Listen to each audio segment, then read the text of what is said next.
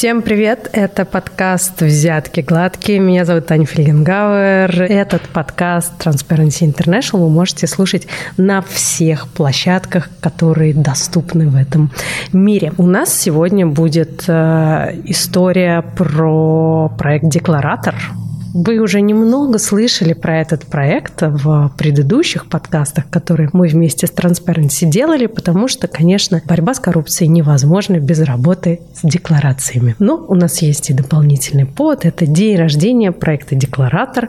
И тоже, скажем, всякие хорошие поздравительные слова, потому что 9 лет – это очень серьезно. И я представляю своего сегодняшнего гостя. Это Андрей Жверблес, руководитель проекта «Декларатор». Здравствуйте, Андрей. Андрей.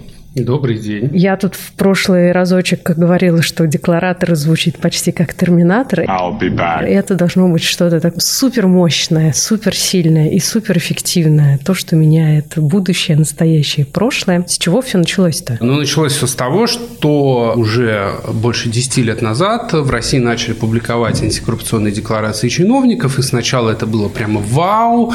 Все такие, вау, мы узнаем, сколько они зарабатывают, что им принадлежит на самом деле а потом проходит один год, второй год, и становится понятно, что как бы там совершенно невозможно увидеть то, что мы хотим увидеть, и для того, чтобы это увидеть, нужна очень глубокая, серьезная работа с этой информацией, ее переработка, анализ, трансформация и э, надлежащее хранение, потому что, к сожалению, вот нас государство всеми этими вещами не обеспечила, создав эту систему декларирования. А почему, почему были такие большие ожидания, связанные с э, публикацией деклараций? Мне сложно сказать, но мне кажется, это достаточно очевидно, что люди надеялись, что им вот в декларациях, как э, на, на, на блюдечке с голубой Декларации-то да, да. врать не станут. Да, да, да, что там-то все и покажут. Ну, если мы вспомним, вернемся там мысленно, это там 2008 год, у нас новый президент Дмитрий Медведев, он там эти что это было, инновации, модернизация, тогда, модернизация да. да, открытое правительство, открытые данные, ну и плюс вообще вся история с, как бы, с наращиванием данных, проникновением их в жизнь ежедневную, она вот как раз тогда, собственно, и происходила, ну, примерно во всех странах.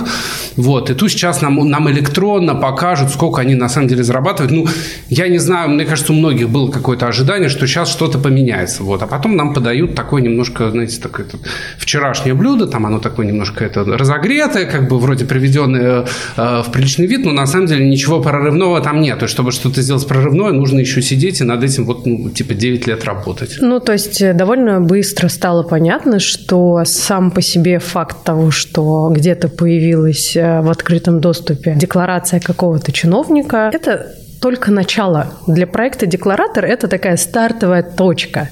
Да, да, это стартовая точка для нас, на самом деле это стартовая точка и для всех остальных, кто занимается исследованием, там, а, например, э, работы чиновников, либо теми же антикоррупционными расследованиями. То есть это один из элементов, из которого можно сложить какой-то интересный пазл, будь то там научная статья, журналистская статья или расследование, с которым можно пойти к правоохранительным органам и требовать от них каких-то действий таком общепризнанном а, представлении о том, что такое декларация. Это некая бумага, которую чиновник подает каждый год, говорит, сколько он, значит, заработал и сколько у него есть недвижимости и чего там еще, машину еще записывает, так? А... Или это очень дилетантский взгляд? Это достаточно дилетантский взгляд э, по нескольким причинам. Во-первых, чиновник – это очень такое агрегированное слово, которое, если мы переведем в юридическую плоскость, это э, государственный служащий. То есть, там какой-то человек, который там в министерстве каком-нибудь работает, будь то федеральным или не федеральным. Есть у нас еще муниципальные служащие, которые не относятся к чиновникам, они тоже в систему декларирования включены.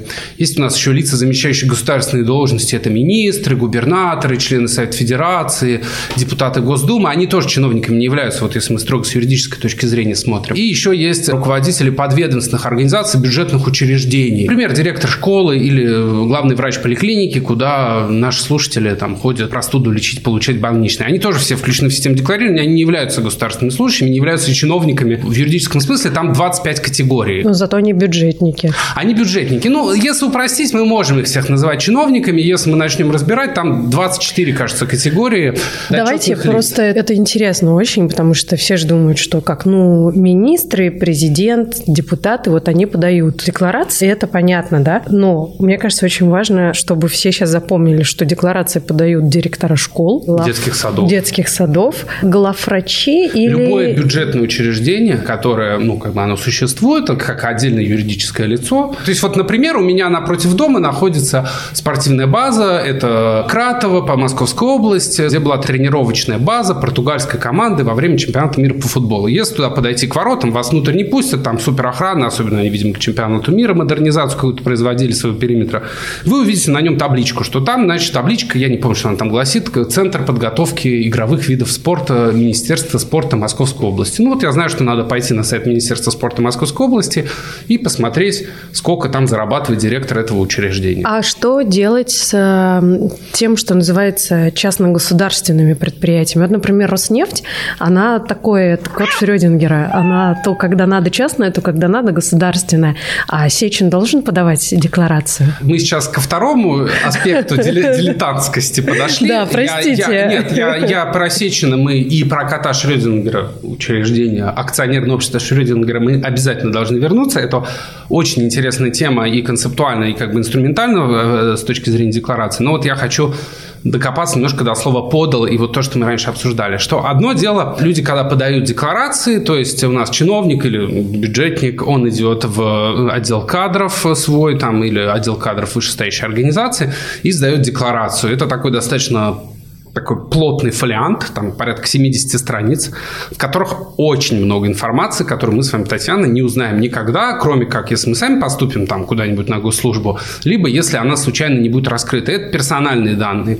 Ну, к примеру, вот мы видим в декларации публичной, которую мы знаем, мы видим, что, а, например, у нас вот этот подотчетное лицо владеет квартирой 70 квадратных метров, а в этой внутренней декларации указан адрес этой квартиры и даже, кажется, кадастровый номер. Мы видим, что совокупный доход этого персонажа составил 2 миллиона 434 тысячи рублей, предположим, а в закрытой части мы видим, сколько из какого источника дохода у него взято, что вот эта сумма у него зарплата, вот эта сумма у него, например, доход от э, вкладов, а вот это он, там, не знаю, продал свой старенький автомобиль. Это то, что мы с вами не видим, то, что остается как бы за закрытыми дверями и очень очень-очень много еще чего. Информация о тех же супругах, о тех же детях, которые, ну вот, э, вы упоминали. Вот. И дальше вот вопрос, что подает ли Сечин декларацию? Сто процентов он ее подает. Раскрывают ли декларацию Сечина? Это другой вопрос.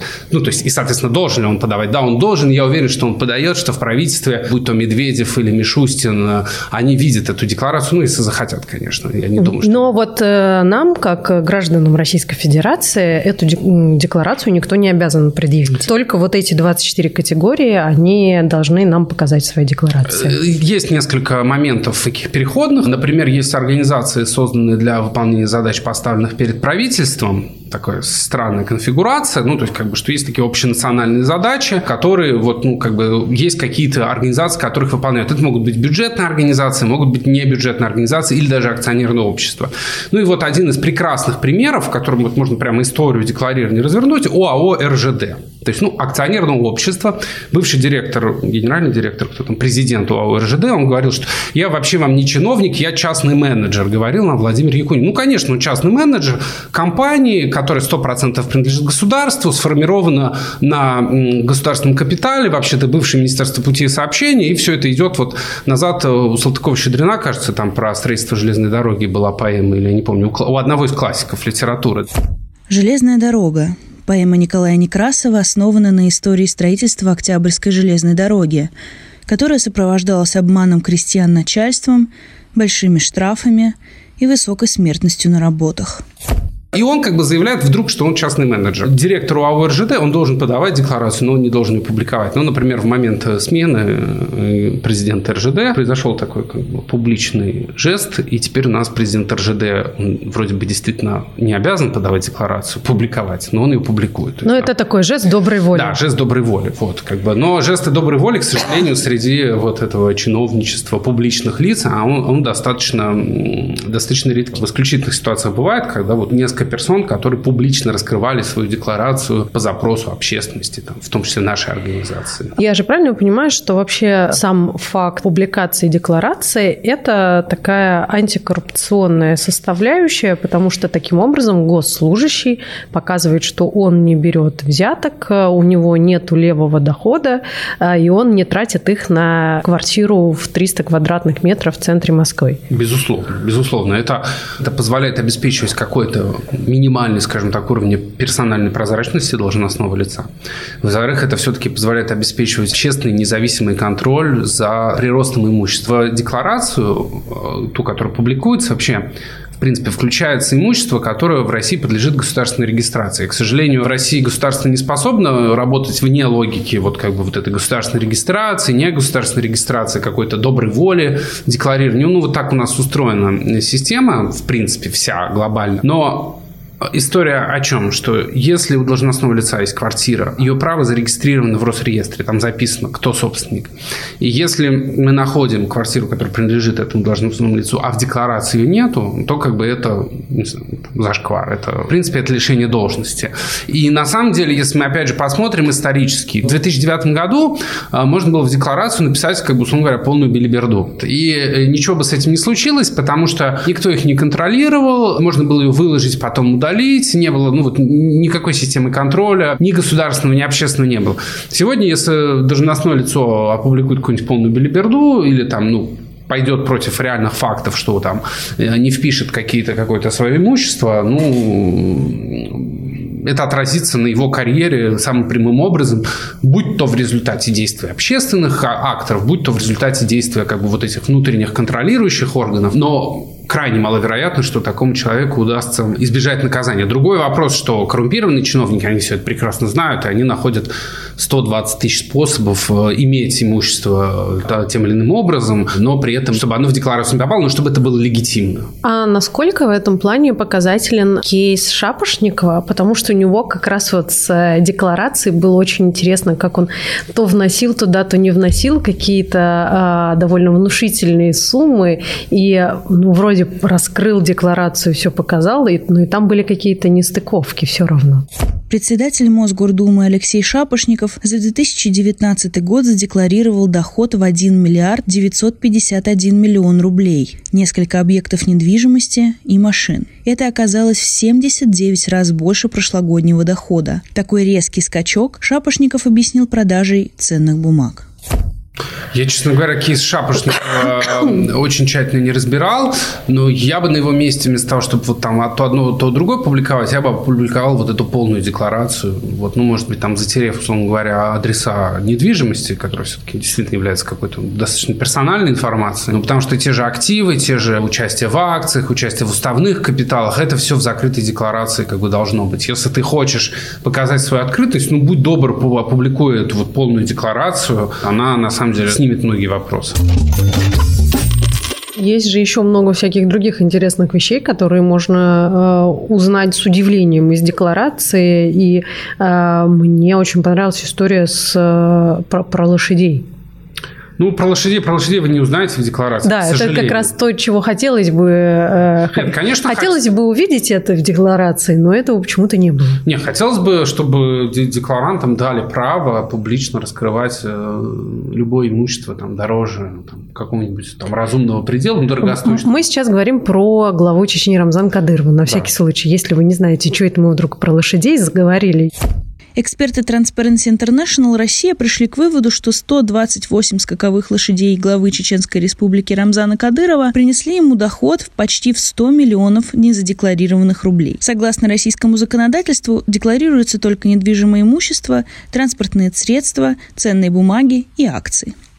Лошадь просто это, она не подлежит государственной регистрации, вот, но при этом она может стоить реальное как бы состояние или даже ну а у Рамзана Кадырова их несколько. Но при этом в декларации ее не должно быть как бы лошадь не, не, не положено ее туда вписывать. Вот. Хотя на заре декларирования в 2008 году один депутат Госдумы тоже декларировал каких-то лошадей. Вот, ну, это было бы прекрасно, если бы еще в свое время Юрий Михайлович Лужков декларировал бы ульи в пасеке. Бывший мэр Москвы Юрий Лужков был заядлым пчеловодом и даже изобрел раздвижной улей для круглогодичного содержания пчел. Он был смещен с поста в связи с утратой доверия. Это могло случиться из-за высокого уровня коррупции в Москве в годы его правления. Мы к 1 апреля подготовили публикацию а, про всякие смешные казусы, которые у нас накопились в базе данных декларатора. И то это было как бы и для смеха, и по-серьезному, потому что все это действительно было э, в декларациях там какие-то там земельные участки размером с какое-то среднее, среднеевропейское государство или какие-то фантастического размера площади там квартир. Но это вот тоже вопрос, что там когда там, бухгалтер там, какого-то учреждения Федеральной службы исполнения наказания декларирует квартиру там, 300 тысяч квадратных метров, ну, вопрос, на самом деле, и к ней, и к Федеральной службе исполнения наказания. А вы куда смотрели, когда вы эту декларацию как бы на сайте размещали? Она у вас там ни разу, ни у кого там глаз не дернулся, да, вот это при просмотре. Ну, кто-то там, эта тетенька несчастная, просто случайно на клавиатуре там нажала два лишних нолика или запятую не там поставила. Ну, как бы, я не предлагаю за это расстреливать, но если к этой информации бы внимательнее относились, по пути бы ее увидели. Вот если рассуждать э, с точки зрения логики, вот что, по-вашему, должен госслужащий декларировать? Вообще все вокруг себя, включая дор- дорогие часы и золотые а. ручки. Пресс-секретарь президента России Дмитрий Песков носит эксклюзивную модель наручных часов швейцарской фирмы Ричард Милле, стоимость которых 620 тысяч долларов, сильно разнится за задекларированным годовым доходом чиновника в 9 миллионов рублей. Супруга Пескова, фигуристка Татьяна Навка, утверждает, что это был ее подарок мужу на свадьбу. При обыске у задержанного за взятки сахалинского губернатора Александра Хорошавина нашли золотую письменную ручку немецкой фирмы Монблан стоимостью 36 миллионов рублей. Однако чиновник утверждает, что ручка стоила всего 4 миллиона вот все, что в декларации сейчас есть, это можно не декларировать, а можно просто, условно говоря, кнопочку нажать в Росреестре, там в реестре там, собственников э, автотранспорта и прочего, и нажать там экспортировать в декларацию. А декларировать чиновник должен все, что стоит дорого. Вот. Ну, дорого это как понятие такое растяжимое. Ну, там, ну, я бы сказал, там, 1300, может быть, 500 рублей за объект, чем бы он ни был если он стоит дороже. Картина, там, может быть, какой-то предмет антиквариата, да, часы. Там, часы, да, те же самые. Они, конечно, должны быть в декларации, потому что иначе ну, возникает история про то, что откуда у вас деньги? Ой, ну, у меня висела дома картина, я ее продал вот за 500 тысяч долларов. Да? Или как у Пескова, откуда у вас часы за такие бешеные деньги? А мне жена подарила. Да. Любое имущество, оно должно... Тут те же вот там популярные темы последних пяти лет, включать ли в декларацию биткоины? Ну, конечно, они должны включаться, если их там существенное количество, как бы вот превышающее какой-то там разумный порог в несколько тысяч долларов. А я вот э, смотрю, может быть, плохо смотрю. Э, РПЦ у вас идет как НКО или нет? РПЦ не, нет, нет. в системе декларирования. В НКО, нет. А, ну, некоммерческие организации, которые включены в систему декларирования, это, к сожалению, только вот там всякие, по-моему, пенсионные фонды или фонды. А, ну, да. я просто мы заговорили про часы, я вспомнила исчезающие часы патриарха. В 2012 году в интернете появилась фотография патриарха Кирилла с часами Бриге, которые стоят не менее 30 тысяч долларов. Сайт Патриархии опубликовал фотографию с ретушью, но часы остались в отражении стола на снимке. РПЦ сначала отрицала наличие ретуши, но позже извинилась за инцидент. И как раз э, заинтересовалась, а патриарх подает декларацию. Публикует, вернее. Патриарх точно не публикует декларацию. С отчетностью религиозных организаций это, в принципе, отдельная тема. Для них почему-то существует отдельная... Они же не коммерческие организации, каждый приход, но для них существует отдельная форма отчетности. Ну, немножко не, не туда забрели. Если мы говорим про инструменты, то что вы сами говорите, что декларатор – это инструмент, э, к которому можно прибегнуть. Как он развивается, в какую сторону? Ну, в целом он развивается в то, что если раньше это была в целом база, набитая руками ручного труда, там было очень много, то есть там 100% в какой-то момент, то сейчас количество этого ручного труда оно сильно снижается. Мы написали супер, супер программу, которая умеет читать любую декларацию, поэтому трепещите, короче, все коррупционеры, подотчетные лица.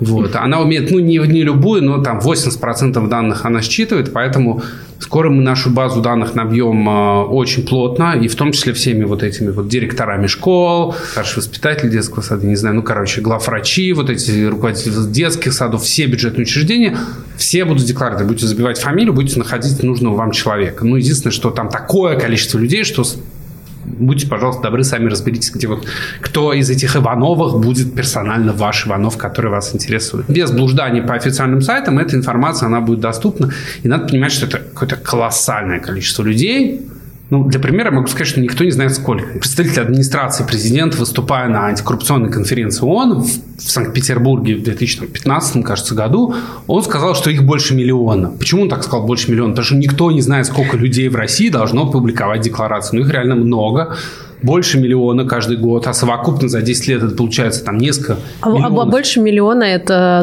ну, это цифра, которая звучит похоже или нет? Да, или это он просто с потолка взял? Нет, нет, она звучит похоже, очень правдоподобно, где-то, ну, по моим оценкам, ну, ну да, от миллиона до полутора, там, миллион двести. Это очень много. Очень много. Ну, то есть каждый там сотый, каждый 150 человек, которого вы видите на улице, его декларацию, в принципе, можно найти э, в интернете, там узнать, сколько он там какой-то из годов заработал. Один процент населения, ну, полпроцент населения. Конечно, это огромное число абсолютно. Но для понимания, вот сейчас мы с вами записываем подкаст, у нас базе данных всего 166 тысяч человек, что, в принципе, как бы не, неплохо, но, с другой стороны, сказать, что не сверх какое-то огромное количество, вот, относительно вот этих там полутора-двух миллионов, в принципе, про кого можно что-то наковырять. Даже и эта цифра, это все равно очень много. Спасибо. Это просто... Вы вообще, у вас есть какой-нибудь, знаете, там, э, каждый десятитысячные декларации, там, Нет, там спускаются зеркальные шары в деклараторе, и все открывают шампанское, нет? Нет, нет, нет. Мне вот коллеги тут говорили, что ну вот полмиллиона перешагнули декларации, не персона, а декларации, полмиллиона перешагнули, говорили, давай шампанское открывать. Я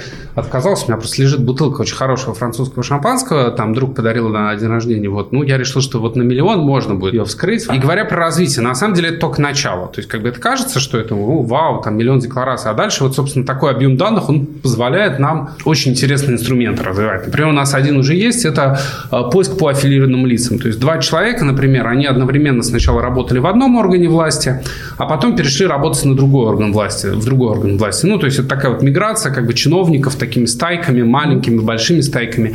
Абсолютно известный факт, который вроде бы он никого не удивляет. И пусть он никого не удивляет, но у нас есть э, фактические доказательства, основанные на официальных документах, кто в эти стайки входит, и алгоритм, собственно, который вот эти, эту информацию могут вам выгрузить, ну, там, типа, там, списком, списком имен и кто где когда работал. Вот. Естественно, что чем больше данных в этой системе, тем больше возможностей для того, чтобы такие списки получать. В декларациях, например, указана декларация подотчетного лица и про его супругу. И, соответственно, ну, у нас есть там декларации, которые, как инь-янь, они сходятся, и мы узнаем, что вот, пожалуйста, вот вам муж и жена. Популярный пример – ректор Высшей школы экономики Ярослав Кузьминов и глава Центробанка Эльвира Набиулина. Факт публично известный, но персон, которые являются супругами и про что можно узнать только из декларации, их на самом деле намного больше. Они там работают, например, в одном министерстве носят разные фамилии, там, например, главы двух департаментов, да, а мы потом смотрим по декларациям, о, они муж и жена. Мы можем за них порадоваться, но еще этот факт как бы зафиксировать и придать публичной огласке, потому что ну, нам кажется, это может быть важным и представлять общественный интерес. А что такое мерило успеха для декларатора? Просто я так прикидываю, когда шампанское это будем открывать. А, ну, вот э, как бы есть такие вот эти внутренние метрики. Типа вот на, на миллион я готов шампанское. У меня еще две бутылки на самом деле. Вот вторую там, а, не знаю, когда у меня миллион человек будет в базе данных. Вот. А потом а, объем информации по конкретному человеку. Ну, мы, конечно, не хотим там про всех все собрать, но ну, мы разрабатываем алгоритмы, которые позволят нам про конкретного человека собирать больше данных. Ну, там, например, сейчас у меня там коллеги пишут роботы, которые будут ходить вот по официальным сайтам и искать такой такую биографическую справку выложенную, да, чтобы ее просто подтянуть, там где-то сложить, там, публично, не публично, ну, как бы, чтобы пусть, пусть будет, да, потому что потом человек уволится, там, это удалят, а оно Пригодится, пригодится. в хозяйстве. Да, в хозяйстве пригодится. Вот.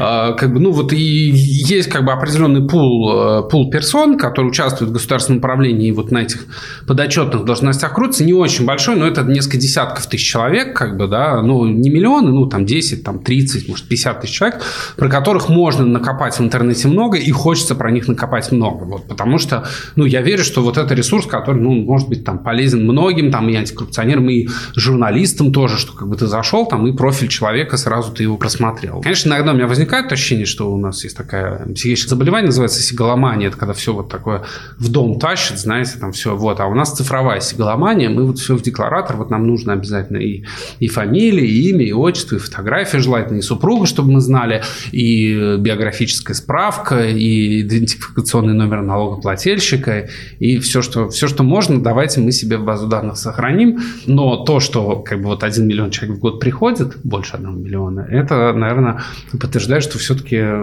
пригодится. Я не, не люблю там этим хвастаться, это для меня не является мерилом успеха проекта, но за год на сайт заходит больше миллиона человек, больше миллиона уникальных посетителей, которые что-то там они для себя находят. Ну, может, кто-то не находит, но мне кажется, цифра достаточно внушительная. В общем. Если мы будем обсуждать будущее проекта «Декларатор», мы же можем там поделиться своими какими-то надеждами, как будет развиваться проект «Декларатор», чего не хватает для счастья. Вот каких бы хотелось еще данных получить? Каких данных еще хотелось? Хотелось бы иметь э, точное имя, отчество каждого человека, потому что часто они раскрывают инициалы.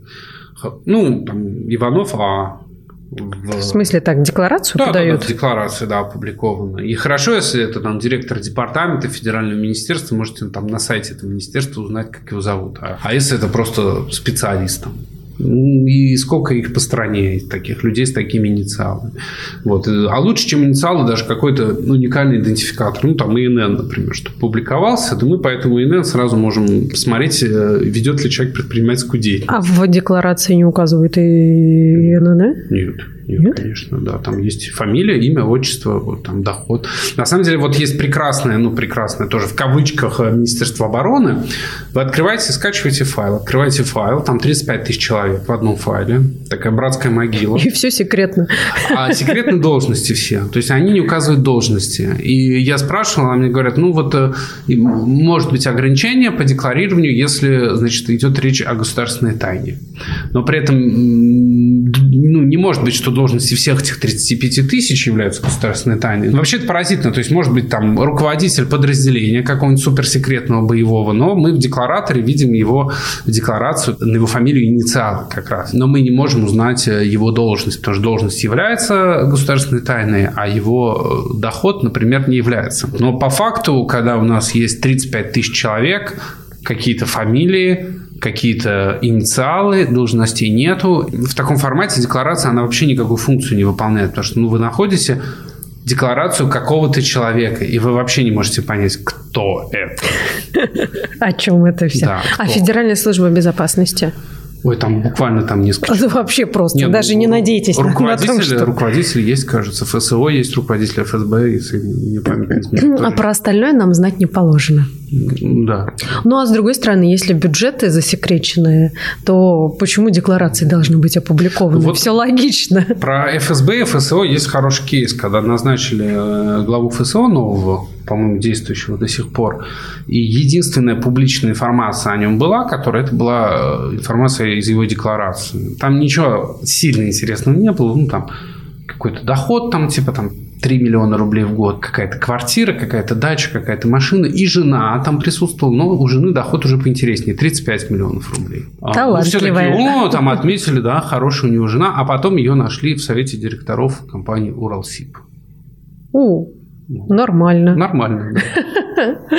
Слушайте, а, а для декларатора было бы лучше, если бы муж и жена всегда давали бы вместе декларацию? Ну, конечно. А еще лучше, чтобы они фамилию, ну, то есть имя, фамилию. Ну, нет, это все-таки давайте мы оставим свободу в этом. Ну, не все хотят э, менять фамилию. Знаете, сколько документов потом придется менять из-за этого? А нет, ну, а не обязательно менять фамилию. Я говорю, просто укажите, кто ваш супруг. Ну, на деклараторе тоже есть свой хит-парад э, супругов. Очень-очень все талантливые и классные. Вот. Единственное, что если э, оба супруга такие прям крутые, вы в качестве основного кого считаете, у кого больше денег или у кого круче должность? А у нас все главные. Нет, ну там рейтинг супругов у нас на главной странице представлен просто рейтинг супругов по доходу. Это рейтинг основанный только на благосостоянии, на доходе, собственно, второй половинки. Вот. Но так-то у нас, ну, кто важнее, Набиулина или Кузьминов? Ну, кто, ну, ну, такой выбор сложный. Слушайте, Татьяна, я не могу выбрать, меня они оба важны, пусть они оба будут у меня в деклараторе. И желательно со ссылками друг на друга, конечно. Да, но на самом деле это же, если делать какие-то расследования, это же очень важно, потому что и конфликты интересов, и прочее, прочее. Это же конечно. на самом деле мы можем много очень иронизировать над разными супружескими парами, но по факту это может вывести расследователей как раз-таки с помощью декларатора на какие-то очень интересные схемы рабочие. Безусловно, безусловно. Если говорить, вот э, тоже возвращаясь к нашей прошлой встрече, когда мы про недвижимость в Майами говорили и про всякие образовательные, просветительские программы, вообще насколько навык работы с большими данными и вот всякие такие технологические штучки, они важны и нужны в работе с декларациями? Или это не, не совсем то? Ну, там разный есть уровень. Есть уровень работы, когда мы работаем по конкретной персоне, тогда, в принципе, нет необходимости технологии знать. Ну, вот вы можете зайти на декларатор, вы знаете, что вот этого, вот этого человека я ищу в этом ведомстве, в этом ведомстве, в этом ведомстве, потому что у него такая-то карьерная лестница, вы уже его конкретно исследуете, эту персону, вы знаете, где и когда он работал. Вы можете зайти на эти файлы, скопировать себе в табличку его доход, доход его супруги, его недвижимость, да, и уже сами анализировать. Просто как бы декларатор – это огромная база данных, в которых у нас есть таблички на каждого такого... Э, Получается, что вы вот эти вот все сканы и PDF переводите в нормальный вид. Да, в машиночитаемый вид, в унифицированную базу данных, откуда, ну, в принципе, их можно выгрузить, там, условно говоря, нажав кнопку на нашем сайте, либо, если вам нужен какой-то особенный формат, написав там специальную команду и получив как бы это все в виде Excel, из которого вы можете там построить такой график или такой график, ну, уже на что там у, у кого хватает фантазии и запроса непосредственно. Ну, то есть я правильно понимаю, что в электронном виде изначально вот эти вот все декларации, они не... Ну, электронный вид электронному виду рознь. Да, да, да. Ну, то есть это концепция... PDF какой-то. Да, ну, то есть вот в 2008 году эта система запускалась, была концепция электронного декларирования, то есть, ну, тогда это как бы подавалось как электронное декларирование, и э, тогда казалось супер прогрессивным то, сам факт, что эта информация, она размещается на сайте. Это казалось уже само по себе вау, и не так, ну, господи, ну, какая разница, это в доке или в Excel, ну, господи, ну, оно же на сайте власти есть. На самом деле, когда мы начинаем работать с этим разнообразием данных, а у нас там 6 тысяч органов власти, которые публикуют разные файлы, мы их все собираем. И там чего только нет. Там есть PDF, там есть Excel, там есть Word, там есть страницы непосредственно HTML. Бывает даже презентации выкладывают. Ну, это ладно, это как совсем экзотика. Потом, как оно все скомпоновано, как что написано. Как автомобиль Hyundai, как бы такая популярная в России нынче марка. И название марки можно написать примерно 20-30 разными способами. Латиницей, кириллицей, с ошибками, без ошибок и так далее, и так далее. А все это разнообразие в итоге его нужно привести, условно говоря, ответить пользователю на простой вопрос. А у человека машина поменялась вот за эти годы? Или он там все на этом Солярисе стареньком и ездит? Ну, там, как бы, например, да, такой вопрос. Простой, понятный вопрос. И, и на него ответить не так просто, даже если вы имеете 10 деклараций в электронном виде, так называемом электронном виде разных форматов. Мне вот интересно, у вас же и высшие учебные заведения тоже есть, да. и, разумеется, МГУ. А как часто там пытаются дочку Путина найти? И как ее ищут? А МГУ, к сожалению, вот, знаете, там всего, всего-то только ректора, проректора вузов и все. Там очень узкий круг э, подотчетных лиц. А дочка Путина, она же там какую-то несчастную лабораторию, кажется, возглавляет. Несерьезно. Да. Несерьезно. Жаль, было бы, конечно, интересно.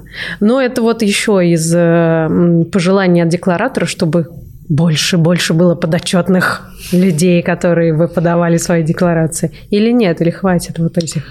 Э, я бы не против, даже если станет меньше подотчетных лиц. Я как бы не развалюсь от этого, но если те, кто подотчетны, если они будут больше все-таки информации про себя раскрывать. Вот. Ну, знаете, я вот совершенно не, не, не кипел внутренним возмущением, когда с депутатов сельских муниципальных образований сняли обязанность декларироваться. Если это там сельское муниципальное образование где-нибудь в районе Рублево-Успенского шоссе, я, конечно, с удовольствием а, посмотрю на их декларацию. Там, или на Новой Риге, или там где-нибудь там под Петербургом в каком-нибудь, да, козырном месте.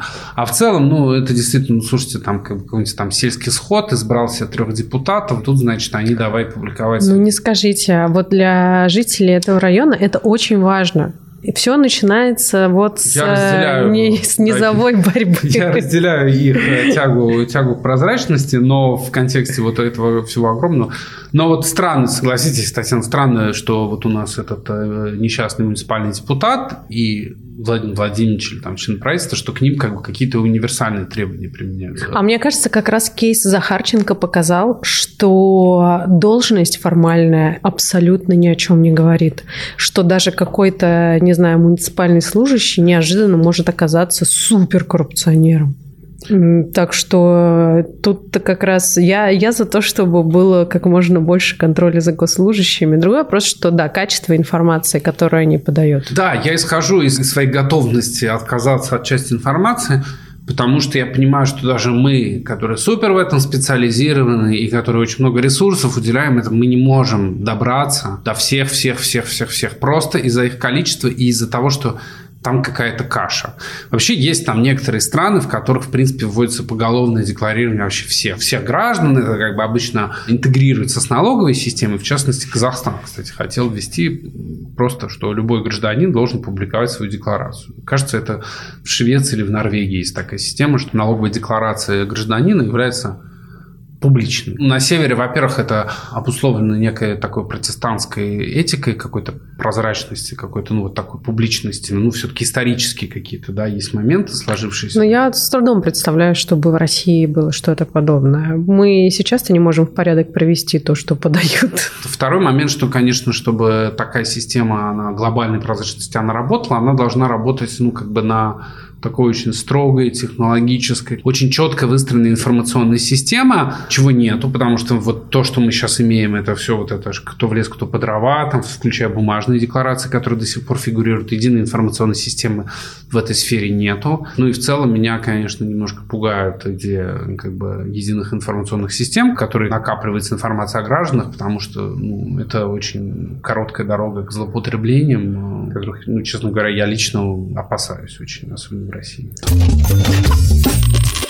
А какие самые такие популярные способы запутать следы? Ну, потому что мы же с вами договорились, что публикация декларации – это стартовая ну, точка. Все, я а бы не хотел, дальше? конечно, а остаток нашего разговора превращался в инструкцию по сокрытию следов. Ну, ну, ну хорошо. На, хорошо. Чем уже, на чем уже ловили? Да, чего уже перестали делать? Не, ну, на, на чем не, не перестали делать, никогда не перестанут, пока не изменится система. И на самом деле тут как бы сложно как-то этому противостоять. Ну, записать на родственника, который не включен в декларацию. Там, вы записываете на свою маму, и все, до свидания. Мама в декларации не указывается. Указано супруги, несовершеннолетние дети. Ну, можно на совершеннолетнего ребенка записать. Это самый банальный, самый простейший способ, и он остается эффективным, чтобы, ну, вот, общественного контроля уйти. Другое дело, что, ну, вот правоохранительные органы, судебная система, она при желании-то, она все это находит абсолютно легко. Можно найти в интернете, в открытом доступе гражданское дело Российской Федерации против э, полковника Захарченко.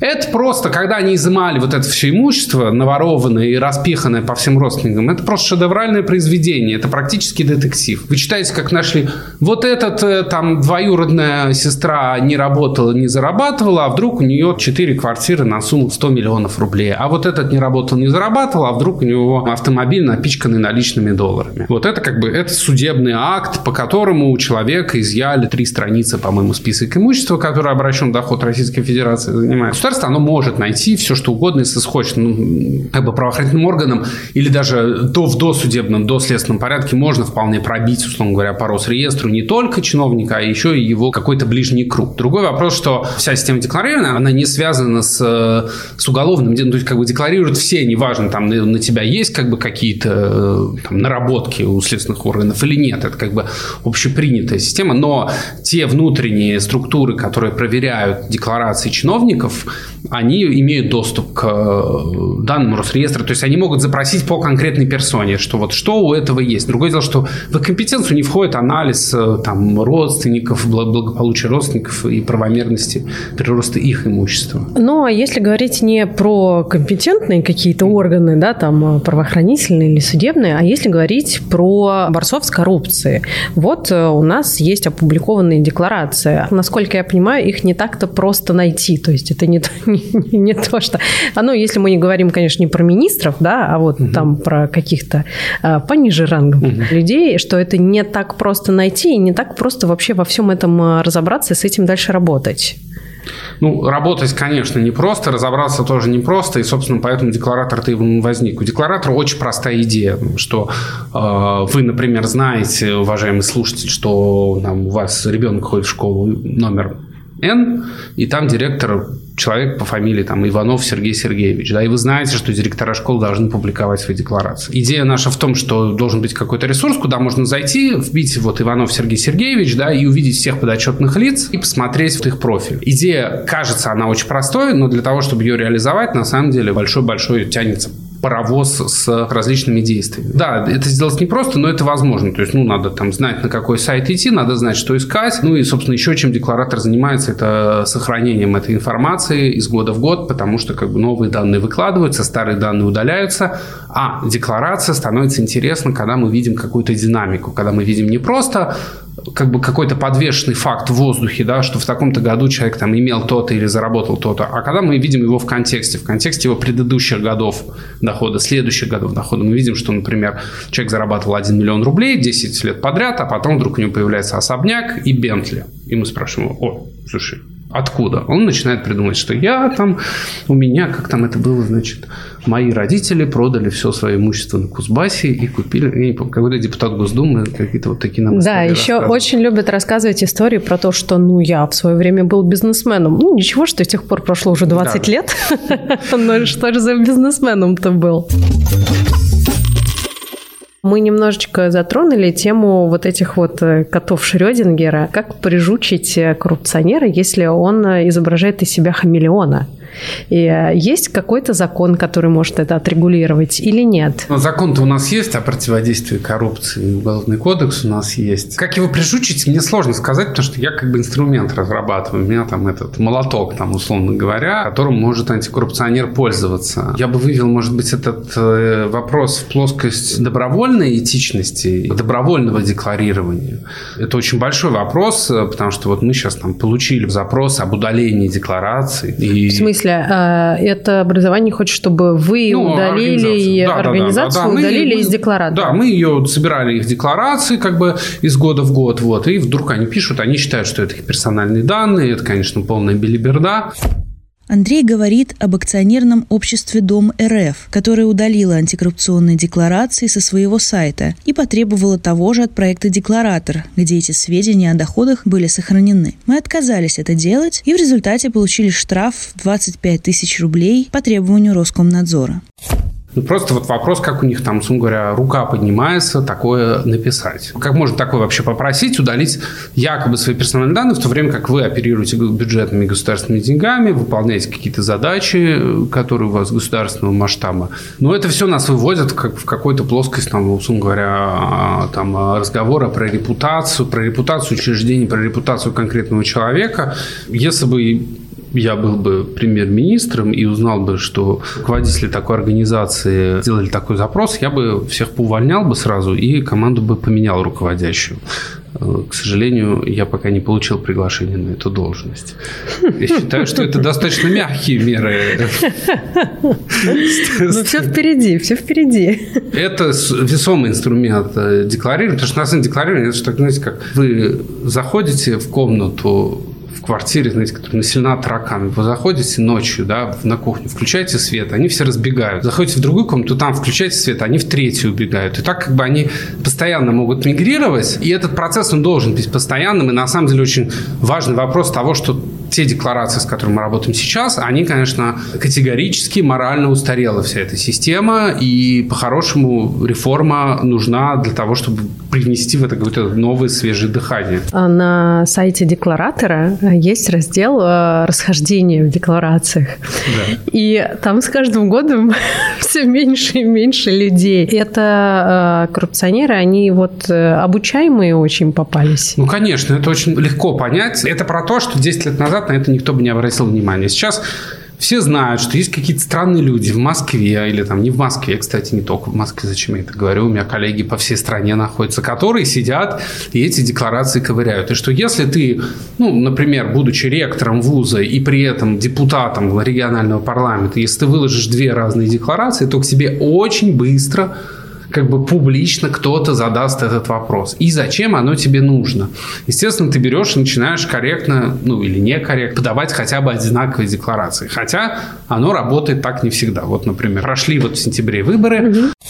13 сентября 2020 года в России прошли выборные кампании различного уровня, включая выборы глав федеральных субъектов и депутатов законодательных органов государственной власти. Была партия Захар Прилепина за правду или за неправду, я не помню, там, как это называется. У них там две разные декларации руководителя партии в двух разных регионах. Там, ну, не очень большое отличие, на там, 300 тысяч рублей годового дохода. Ну, не очень большое. С другой стороны, это Костромская область и Магаданская область. Я подозреваю, что там есть люди, которые, в принципе, 300 тысяч рублей в год зарабатывают. Вот. А такое достаточно безалаберное отношение, там, а, ну, плюс-минус земельный участок, господи, какая фигня. Ну, мне кажется, такого быть не должно. То есть, как бы это отчетность публично, к ней надо ну, очень внимательно, ответственно, серьезно относиться. Ну, проект декларатор остается на страже будет следить за всеми декларациями. Шампанское нас ждет. Миллион деклараций будет обработано. И есть уже написанные суперпрограммы и роботы на нашей стране в какой-то веке.